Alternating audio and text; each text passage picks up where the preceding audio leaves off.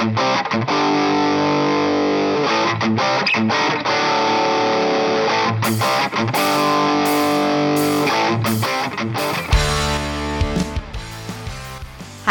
I'm Andy Scarantino, and this is the Get the Fuck Off podcast. Every week, I'm going to be talking about a new topic to help you guys get the fuck off the shit that doesn't serve you anymore. But first, let me tell you a little bit about me. I used to work as a bartender and I lived in the New York City bar scene. I smoked between a pack or two a day, and I was what you'd call quite overweight. I learned that the secret to adopting a healthy lifestyle is a series of mindset shifts. Unfortunately, they don't always come with an owner's manual, so I decided to start this podcast to give you guys the nuts and bolts without you having to do all the research on your own. Getting healthy does not mean you have to sacrifice your outstanding personality, and it actually can be quite a fun journey. I'm really excited to have you guys on that journey with me. Let's get off together.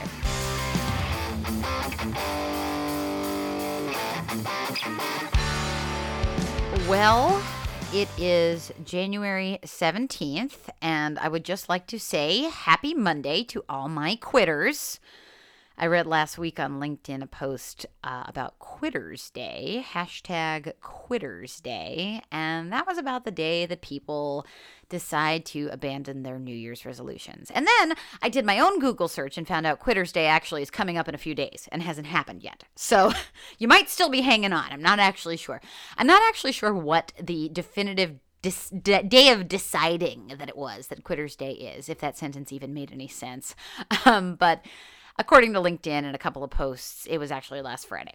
So I want to talk to you guys about that because I'm telling you what, I was not motivated at all to get in front of my microphone and start recording this. I have no notes written down. I, I seriously have two notes here. One says January body, and one says Project Miserable. so you guys probably are like, what the fuck does that even mean? So I'm gonna, I'm just gonna kind of go into it. Um, January body. January body. All right. So I wrote something on my one of my Instagrams. I have an Instagram called Micro Steps Forward, which is basically I, I'm just gonna be honest. I made Micro Steps Forward because it's a words based Instagram and it doesn't have profanity in it. So I get blocked in a lot of places because Get the Fuck Off has profanity in it. So I made Micro Steps Forward. And that's just completely words and it's all little blurbs about moving your life forward in micro steps. And I wrote something this week about accepting your January body and accepting the valleys the way that you do the peaks and the ebbs as you do the flows because we have trouble doing that and we have trouble accepting those things. We have trouble accepting our January bodies. And I'm not necessarily talking about the way that our bodies physically look. You know, I read a, a thing recently that said, uh, well, I read this every year, but it said summer bodies are made in winter, and people just jumped on it like, this is diet culture talking, this is, and all of those things. And I thought to myself, you know, it's interesting. If you focus on the physical appearance of something, your physical aesthetic, you're involved in diet culture. That is what you will read into when you read that. But for me, I don't think about that that way at all. I think about my summer body is the the body that is hardcore marathon training like doing you know 6 7 20 mile runs running 15 17 18 i mean last year training for my two fall marathons i started 15s 17s 18s in april for my first race in october. I mean like i'm doing one a week like this was an aggressive amount of mileage, and I wouldn't be able to have that kind of mileage if I didn't start training in January and February. So the performance aspect for me is the most um, is the most important. But I think a lot of people will read about that and say, okay, you know, like this is actually just because of the way that we look. And that's our society. Like that's the way that we can we can blame our society. But i i made a note about january body and i wanted to talk to you about january body because i wanted to tell you what's going on with your january body. And your january body is suffering in the cold like i am. And you might be trying to start something new now in january when it comes to physical activity. And you might be thinking god this is really miserable. But the thing about the difference between you and me if you are just starting compared to me that's been doing it a while, is that you don't know the difference because it's been such a long time since you've been participating in this that you don't you don't really know what it feels like otherwise. So if you're miserable, you're probably just thinking a blanket statement of this is miserable. Whereas I've gotten to a level where I can be like this is miserable for now. And it's really, this is the worst time of the year to try to motivate yourself to do something if you have not been previously motivated because it's miserable and misery doesn't motivate anyone. And that's my second note, which I'm going to get to in a little bit. Um, I was going to use the example to try to describe this. As I told you guys last week in my podcast about intuitive eating, about the fact that runners are really good at knowing their bodies. And I, for example, with my body, I can tell how much oxygen is in the air.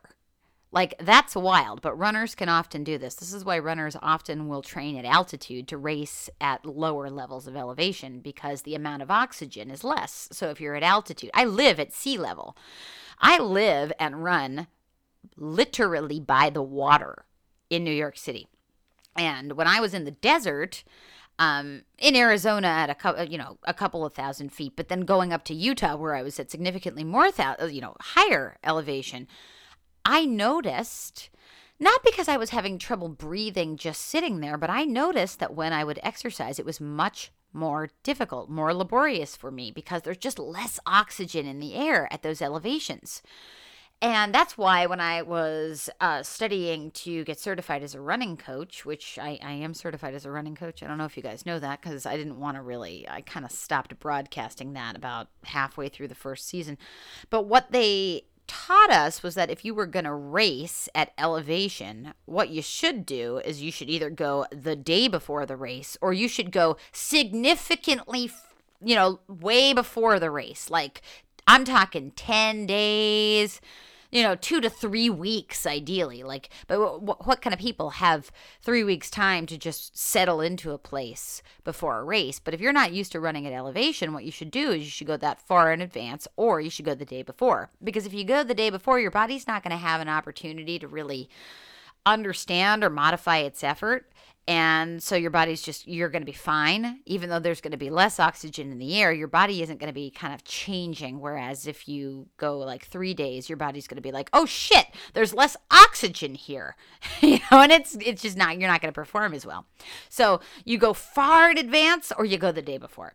But we can tell, like, we can tell when there's less oxygen in the air. And so when there's less oxygen in the air, I don't look at my watch and go, oh, fuck, I'm such a fucking slovenly fuck. Look how fucking slow I am. I just go, hmm, not used to this much oxygen being in the air, this little oxygen rather. So I'm going to give myself a little bit of grace that maybe my miles are going to be like, you know, 30 seconds slower per mile until I get used to the fact that there's less oxygen in the air. It's not a big deal. You know, that's just how it is we don't really like to do that though. Like we don't we don't know how to do that if we're not accustomed to the differences. So when it comes to January and January running, here I am. I'm going out for my runs and in the summertime, I'm fully aware that in the summer, I'm going outside, the sun is shining, my skin is golden brown. I am oversaturated with vitamin D. Everything is just beautiful. And I just want to be outside for three, four hours. I want to run for an hour and a half. I want to take a nice walk. I want to stretch. I want to sit by the water and meditate and just have this beautiful Zen experience. And everything's great. And I think about those times. And I now what's happening? I'm bundled up like it like layers of clothing. No sun is touching my skin. It's freezing cold. My muscles are tight. I find the salt from the ground flying up and going into my mouth, and I can taste it on my lips. And there's like snow that didn't melt that's covered in shit and garbage because it's New York City and it's in the way, and there's hardened ice on the ground, and I'm stuck at a stoplight, and my fingers are losing circulation, and all of that shit's happening. And this is the most miserable fucking time of the year. And I know it. So I can imagine how a person is going to beat themselves up because they just decided to start something new and realized, oh shit, this is the most fucking miserable time of the year. Even if you're not running outside, even if you're just going to the gym, you think that going to the gym, the act of getting into your fucking car and driving to the gym, is an 18 more times more miserable right the fuck now than it would be in April? Like, come on, man. Your January self is slow because everything is slow. Everyone is slow. Everything is moving at a slower speed right now because we are furthest away from the sun, our source of life, the life giver, that beautiful source of energy. We're the furthest away from it. Even if we stood outside naked for hours, we would not be receiving as much as we would in August. It would just be different. It was completely different. So we we don't give ourselves the grace. You know, your January self, your January body, your body, we want to it's not any different than it was a couple hundred years ago. We've just got some structures now. But we want to burrow and insulate. If you've gained a few pounds, it's because your body wants to hold a couple of extra pounds. I mean, I you know, I don't really make a habit of weighing myself that much, but I got on the scale the other day and I weigh pretty much the same, like a, like two pounds heavier than I normally do. Um, but it's it's not even that. It's just that I notice that I'm just more insulated, and it's also fucking cold. Like it's annoying. So I know enough to give myself some grace. A lot of people that are just starting things are really not motivated because of what's you know the the way that the the world is right now but that's just the way that it is every single winter even if you live in a warm climate you know it's it's what you're used to so you could live in the desert and you're going to think that it's freezing i know when i was in arizona and this is like you know, December in Arizona. I just came from New York City, so I was walking around in shorts and a tank top, and you got people in jackets because they've acclimatized to the Arizona weather. So even for them, it's cold. So even if you live in a warm climate, you're still going to be cold. You're still going to be moving slower than if you if it was any other time of the year. So you got to give yourself some grace about that. Like that's just what you got to do. You can't just be expecting that you're going to move mountains during the first month of the year. Nobody fucking does that. It's not enough of a motivator. So I, am just laying it out there. My second note was Project Miserable. Tell you a story. All right. So here's a story. Last year I was coaching somebody um actually in running and they were finding it very hard to motivate themselves because they didn't like the geography of where they were living. They had moved and they didn't like the geography, so they said that it made them miserable. So I was like, well, I'll tell you what, what I'm gonna do. And by the way, this strategy is not effective. Everything is a learning experience. Um, everything's a learning experience for me. This was early. Um, so I'm like, well, here's what I'm gonna do. Um, you can motivate yourself to get out there, you know, and get over the miserable hump. I will engage with you and I will do what makes me miserable, which is running the Williamsburg Bridge. And I will do repeats of the Williamsburg Bridge every day that you decide to go out and do these runs. And I said, let's just call it Project Miserable. Well, I thought that that was going to be really motivational, you know, solidarity and all that shit. But that was actually not motivational at all. It was completely not effective. It had a the opposite effect of what I wanted. It just made everything go to hell. And I realized in that, and I, I know this from behavior change, I know this from transformational coaching and mindset coaching, but I didn't really realize this with coaching athletics is that when you're coaching a non athlete, and somebody that's just becoming an athlete, if you want to motivate that person with misery, that doesn't work. It doesn't work. It doesn't work. And then I realized it doesn't work in any sense of the regard. Like, I definitely do things that make me unhappy when it comes to athletics in the short term, but I don't find the act itself miserable. In fact, all of the motivation that I have as an athlete comes from that place inside of me that has enormous pride for my athletic ability. So every single time I force myself into the cold, which is miserable, I think of the human being that PRs time after time after time after time and consistently improves and is strong and is able. And that is what gets me through most of the time. Like the first time you ever cross a finish line at a race, you are going to be overcome with emotion. I mean, it's just going to bubble up inside of you and, and you're going to feel it. And I remember crossing my first, the finish line at my first 13.1 and just sobbing um, at the finish line, just sobbing my face off because of the level of love that I had for myself. This is the advantage that I have in in this particular field that I work in. I can't force anybody to be an athlete. nor would I expect anybody to be an athlete. But there is a place inside of you that is fierce as fuck, that is just limitless potential. And athletes have access to that place. They just by doing what they do. Like just just by doing it as an athlete, you have access to that part inside of you. Because when you're running distance, for example, you have to reach into that part inside of you to get the rest of the way because you don't, you, your mind is going to give up so much faster than your body will. Like your mind is going to try to convince you that it's not possible and you have to overpower your mind because your body can keep going, but your mind is going to want to tell you to stop. So it's a fight against the mind. And that's the work that I I do. Um, not with athletics. Like my clients are not athletes. My clients are just, you know, people. Some of them likes to exercise, but they're not athletes. I don't coach athletes. I coach people. And I mean, I'm not opposed to coaching athletes, but that's just not that's not the primary um, kind of descriptor of people that I work with.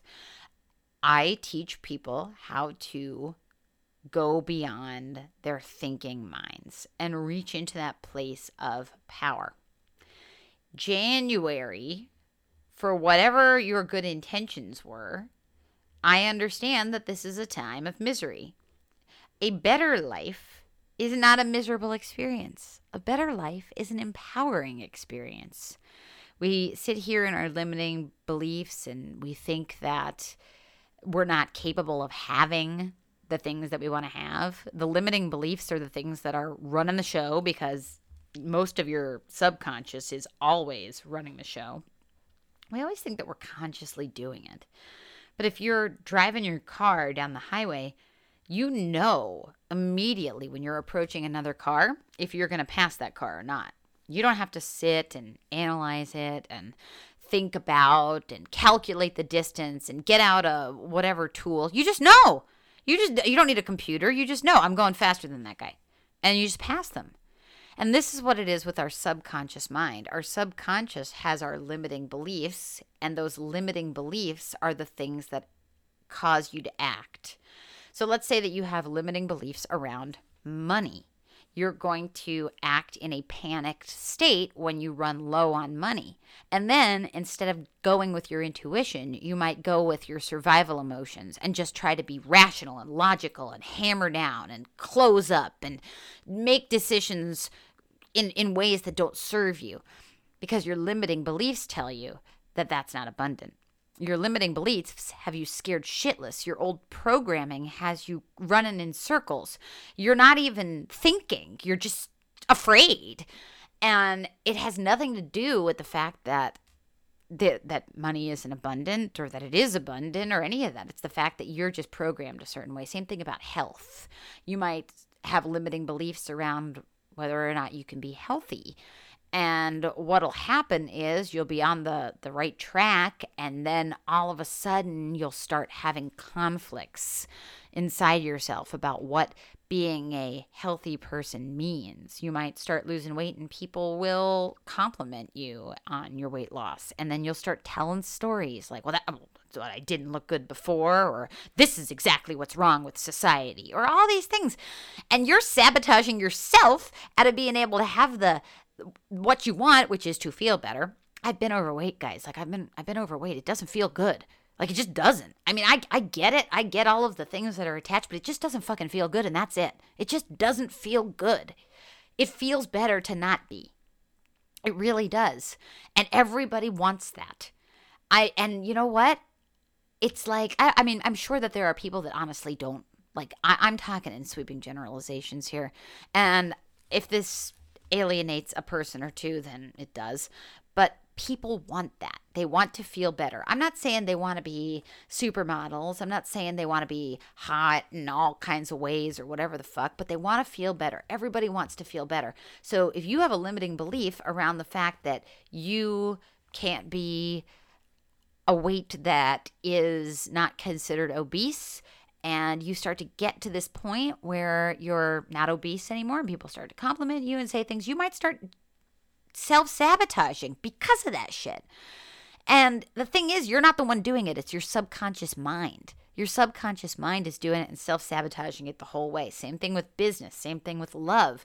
You know, I talked about this recently a couple of times about love. If you don't believe that you're inherently worthy of love, you will self sabotage love when it comes to you because you'll start acting different. You know, you're gonna, how many times does that happen? You get into a, have you ever gotten into a relationship with a person and it's great and everything's wonderful. And then they start acting like just totally different than the person that you, you started seeing. Like they start getting clingy. They start like attaching. They start acting different. They start acting the way that they think you want them to act. And it's not them. And how many times have you done that?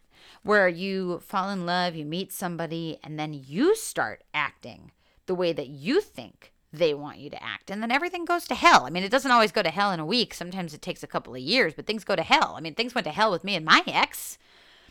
We were fine, but were we really fine? Or were we just putting on, you know, were we just the stranger? You know, like, or not the stranger? You know, the song Billy Joel, The Stranger? You know, well, we all have a face that we hide away forever and we take them out and show ourselves when everyone is gone. You gotta know that song.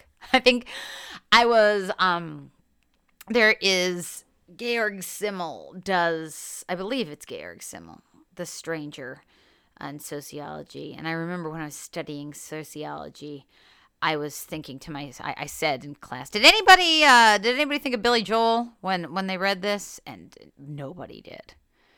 This is what happens when you're certain, you attend certain institutions that might be a little bit stuffier than other institutions. anyway, The Stranger you become the stranger because for the first part of the relationship, you had been whoever you thought they wanted you to be. And then it was too much, and then now you're the stranger. And it's like, who the fuck? Who the fuck are you? Like, this happens with people. That's limiting beliefs around love. I mean, limiting beliefs around love say that love is scarce. You gotta you gotta cling to love. So you're you gotta cling to it. You gotta put on a face. You gotta give them your best face. It, they gotta be into you at all costs. Whatever you gotta do to keep the love around, because you're never gonna get it again if you let it go. That's limiting beliefs around love. We have these limiting beliefs, and they are running the show. Now, this is another thing that I wrote on LinkedIn the thing is, we don't really get to see. I didn't write this part on LinkedIn. This is the part I'm telling you guys. We don't really get to see what our limiting beliefs are. This is the weird thing. This is why coaches exist. This is why I exist. And how I wasn't able to see my shit without a coach. And I wasn't able to see my shit without courses that I've taken in personal development. And I wasn't able to see my shit without conversations. I was not able to see my own shit. The only exception is the fire so I was talking to a friend of mine this last week about how I hate putting out New Year's content because it seems kind of futile because I know that January 1st isn't a big enough catalyst for people to make change. But I have to put out the content because the truth is everybody that's listening to this right now is going to make a change sometime very soon. It might be in a week, it might be in a month, it might be in three months, it might be next year. But when you're ready for it, I want you to remember this podcast and every single other one that you've listened to, either mine or anybody else's, because that way, when you get to the point that you are ready, you're going to know where to go. And that's why I show up and put out this content now when everybody's talking about it because of these reasons. But the truth is, when you want to make change in your life, most people require a fire. I required a fire. I did. The fire was my ex boyfriend left me at the airport in the middle of the night without a flight home. It was almost exactly four years ago. And it was middle of January. It was freezing cold because, you know, we're, we're at our best in January as I had talked about in the uh, beginning of this podcast. And I was trying at the time. Like, I was trying, but it wasn't enough. It wasn't enough. It was cold. It was miserable. It was not a great time. I was drunk out of my mind. I mean, I can't even say that this experience I've said before was all his fault because I truly don't know. I mean, the, the truth is somewhere between two stories or three stories or whatever the hell. But it was not a good experience, and it was just enough to just clean off just enough of the mirror that I could see myself and go, oh shit, I have to make a change. And most people require the fire. I mean, I, I said I, said to my friend, I said, you know, when do people when do people stop drinking? When they end up in jail? When do people decide to, you know, change fix their marriage? When their wife threatens divorce? When do people lose a bunch of weight? After the divorce. I mean, this is the way that it usually goes there has to be something that lights the fire. You go to the doctor and they say you you have a massive heart attack. I mean, something has to light the fire. But the thing is, it doesn't have to be a big fire. See, this is the thing. Some people require a big fire. Like they require getting fired from their job before they get a new job right? But some people just need to be yelled at by an insolent superior enough times that they decide that they're going to get a new another another job the fire the, the size of the fire really just depends on the person you know like i stopped drinking after the experience on christmas with my family and that was not a huge fire that wasn't a huge fire but it was enough of a fire that it made me do it and had i not had the airport experience i probably would have i never would have got there but it was enough of a fire. It wasn't a huge fire. Didn't burn down the whole building. It just burned out a little corner, and that was enough. And the thing is, I don't know if you believe in the universe or not. If you don't believe in the universe, you could just believe in science, but your body, the universe, your body, whatever, um, whatever you believe, the universe is kind always feeding you data that is saying, okay, it's time to change. It's time to change. If you don't believe the universe is doing it, then your body's feeding you data. Your body might be giving you acid reflux all the time, you know, like something like that. But there's always data coming in whether it be from outside, whether it be from inside, whether it be higher self, whether it be a deity, whether it be people in your life. People in your life might be leaving, your relationships might be ending. All of a sudden, your friends aren't answering any of your texts anymore because you're drunk and sending them at 8 a.m. and they're always about some bizarre fucking nonsense. This is about a specific person. Yes. Um, that that might be happening to you, and you might not be seeing the signs, not be seeing the signs. That's why some people require a big blaze, but you could also just start exercising awareness to the signs. So if you're having like pain in your back, I had a friend who was just having back pain. The back pain just wouldn't go away. He was wearing a back brace. I mean, like these are little things. There's always data coming in that's telling you. And any one of these can be a catalyst for change for you. Any single one of these can be a catalyst, anyone. And you can run with it. You could totally run with it. And whenever you're ready, and I'll tell you what, that January 1st is not a big enough catalyst for any of that. It's just not. Like, well, oh, I want to make change. And what's your reason why? Oh, it's January 1st. Okay, yeah, that, that, that worked for so many people. like, that never works. That's not a big enough catalyst. That's not a big enough why. How about I have constant acid reflux? It never goes away. Did you did you guys know that was that's not normal? Like it's not normal to have constant acid reflux? Like do you do you you know that, right? Like this is the this is an example of just a little thing that could be feeding you data that says it's time for change. And when you guys are ready to make the change, I am I'm here for it. January is a really shitty time to try to do, do it, guys. I mean, if you want to do it this month, great good for y'all. I I'm here to support you, but if you decide that you don't want to do something that's not self-serving, that is completely unrealistic, that you came up with just a couple of days before the first of the year, like some dumb, you know, challenge or whatever, I support you in that too. I will tell you what, I jumped on a challenge bandwagon on the first of the year this year. My really good friend was doing this challenge called My Sacred First Hour and it was a really good idea in theory. So the th- so the idea was is that everybody that was doing it would not let any communication into their their world for the first hour that they're awake and instead would do some sort of self-serving practice such as meditation or journaling, read a book, take a walk, exercise, all this stuff. I thought that it was a really great idea. Um, but uh, for me it was just miserable because first of all I have a very solid morning routine that leads me into my morning run, and my morning run pulls me forward for the whole day.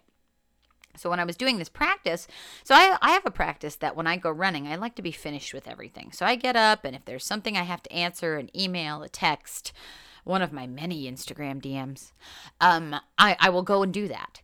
And I will get all of that done so that when I go running, that is my sacred time. Most of the time, there is nothing in my ears uh, during my runs. I don't usually listen to anything. If I'm doing a long run, I may listen to an audiobook, but most of the time it's complete silence, me talking to myself, looking like an idiot.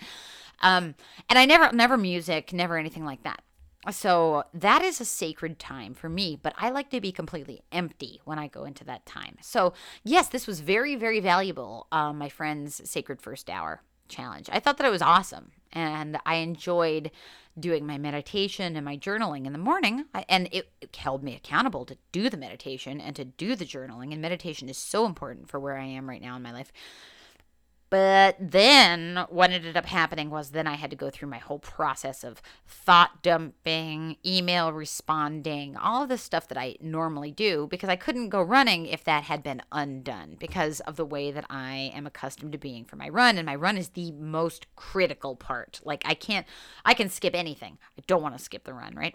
So it wasn't serving me necessarily because then I was running too late and then I have meetings. So if it went way too late, then I couldn't go running because I had the meetings and I don't run after I've had meetings because I don't run after I eat. Like all this shit. And I already have something set up that serves me. And this thing that I started on the first of the year did not serve me. Also, I am back in New York for the first time since November, and I haven't had my morning routine in a month, a month and a half, you know, something like that. So for me to come back to New York and have everything be different, including the work that I'm doing, including having my car, including my car being vandalized, including you know all of this stuff for everything to be different and to not have that morning routine was just a complete mess because then I had no semblance of normalcy other than the, the, the place that I reside. Everything had been turned topsy turvy. So I made a decision this doesn't serve me. And it was really good in theory that for the first month of the year, I was going to do this and I was going to do it diligently and I was going to do it daily, but it didn't serve me. And what about you guys? Like, if you picked something, if it's not serving you and you're noticing, then are you hanging on to it begrudgingly just because you said you were going to do it? And then that's another thing is that if you hang on to something begrudgingly, then once that time period that you've allotted for yourself to do it is over, you are not going to go back to it. So you might decide to go through with a process that you don't particularly care for because you said you were going to do it and then you'll end up viewing yourself choosing to view yourself because you're not actually this way but you might end up choosing to view yourself as some whopping failure because you didn't complete the 30 days or the 90 days or whatever the hell you you said and so you'll think, well, I've already failed at that once. I'm not going to do that again. Because our society has told us that failure is bad, when in reality, failure is just part of life and everyone does it way more than they succeed. Like I'm putting out this episode, like I have I have no notes except for those two that I mentioned to you. This is just me. I, like, is this is this going to be like a major hit? Is this episode going to catch people's attention all over the globe? Am I going to become a fucking TEDx speaker? No, I'm just chopping wood and carrying water, showing up. You know, it's going to be like every other thing that I do. And that's the way that I approach life. And I didn't always. I, I put so much attachment on every action that every action had to be a big, massive success. And now I realize that every action in life, and I've realized this a long time, that's why I started doing this work. Every action in life is just like running. It's just one foot in front of the other, methodically thumping along. And if you do that long enough, and if you do that more days than you don't, then things will happen for you. And they always happen very quickly through a series of long days. So that is what I've got. I'm tapped out. No more, uh, there's nothing else rattling around in my mind for the podcast this week. If you guys uh, have anything that you want to talk about, email me, Andee, A-N-D-E-E, at getthefuckoff.com. I've been I've been sending emails to my subscribers this week, and I did have somebody reach out to me and say that she didn't want to book time without introducing herself. And I was like, that's fine.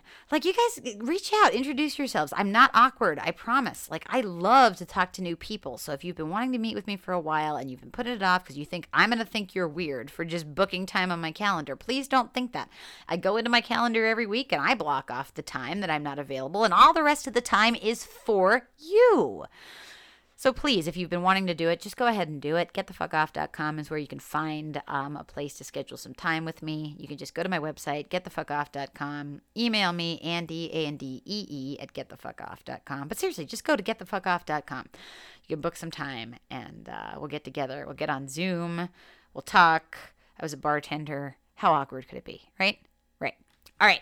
I will see you guys next Monday. Thank you for being here. I love you guys. You guys are great. Uh, take care and be safe. And uh, yeah, next week. I'll see you next time. Take care, everybody.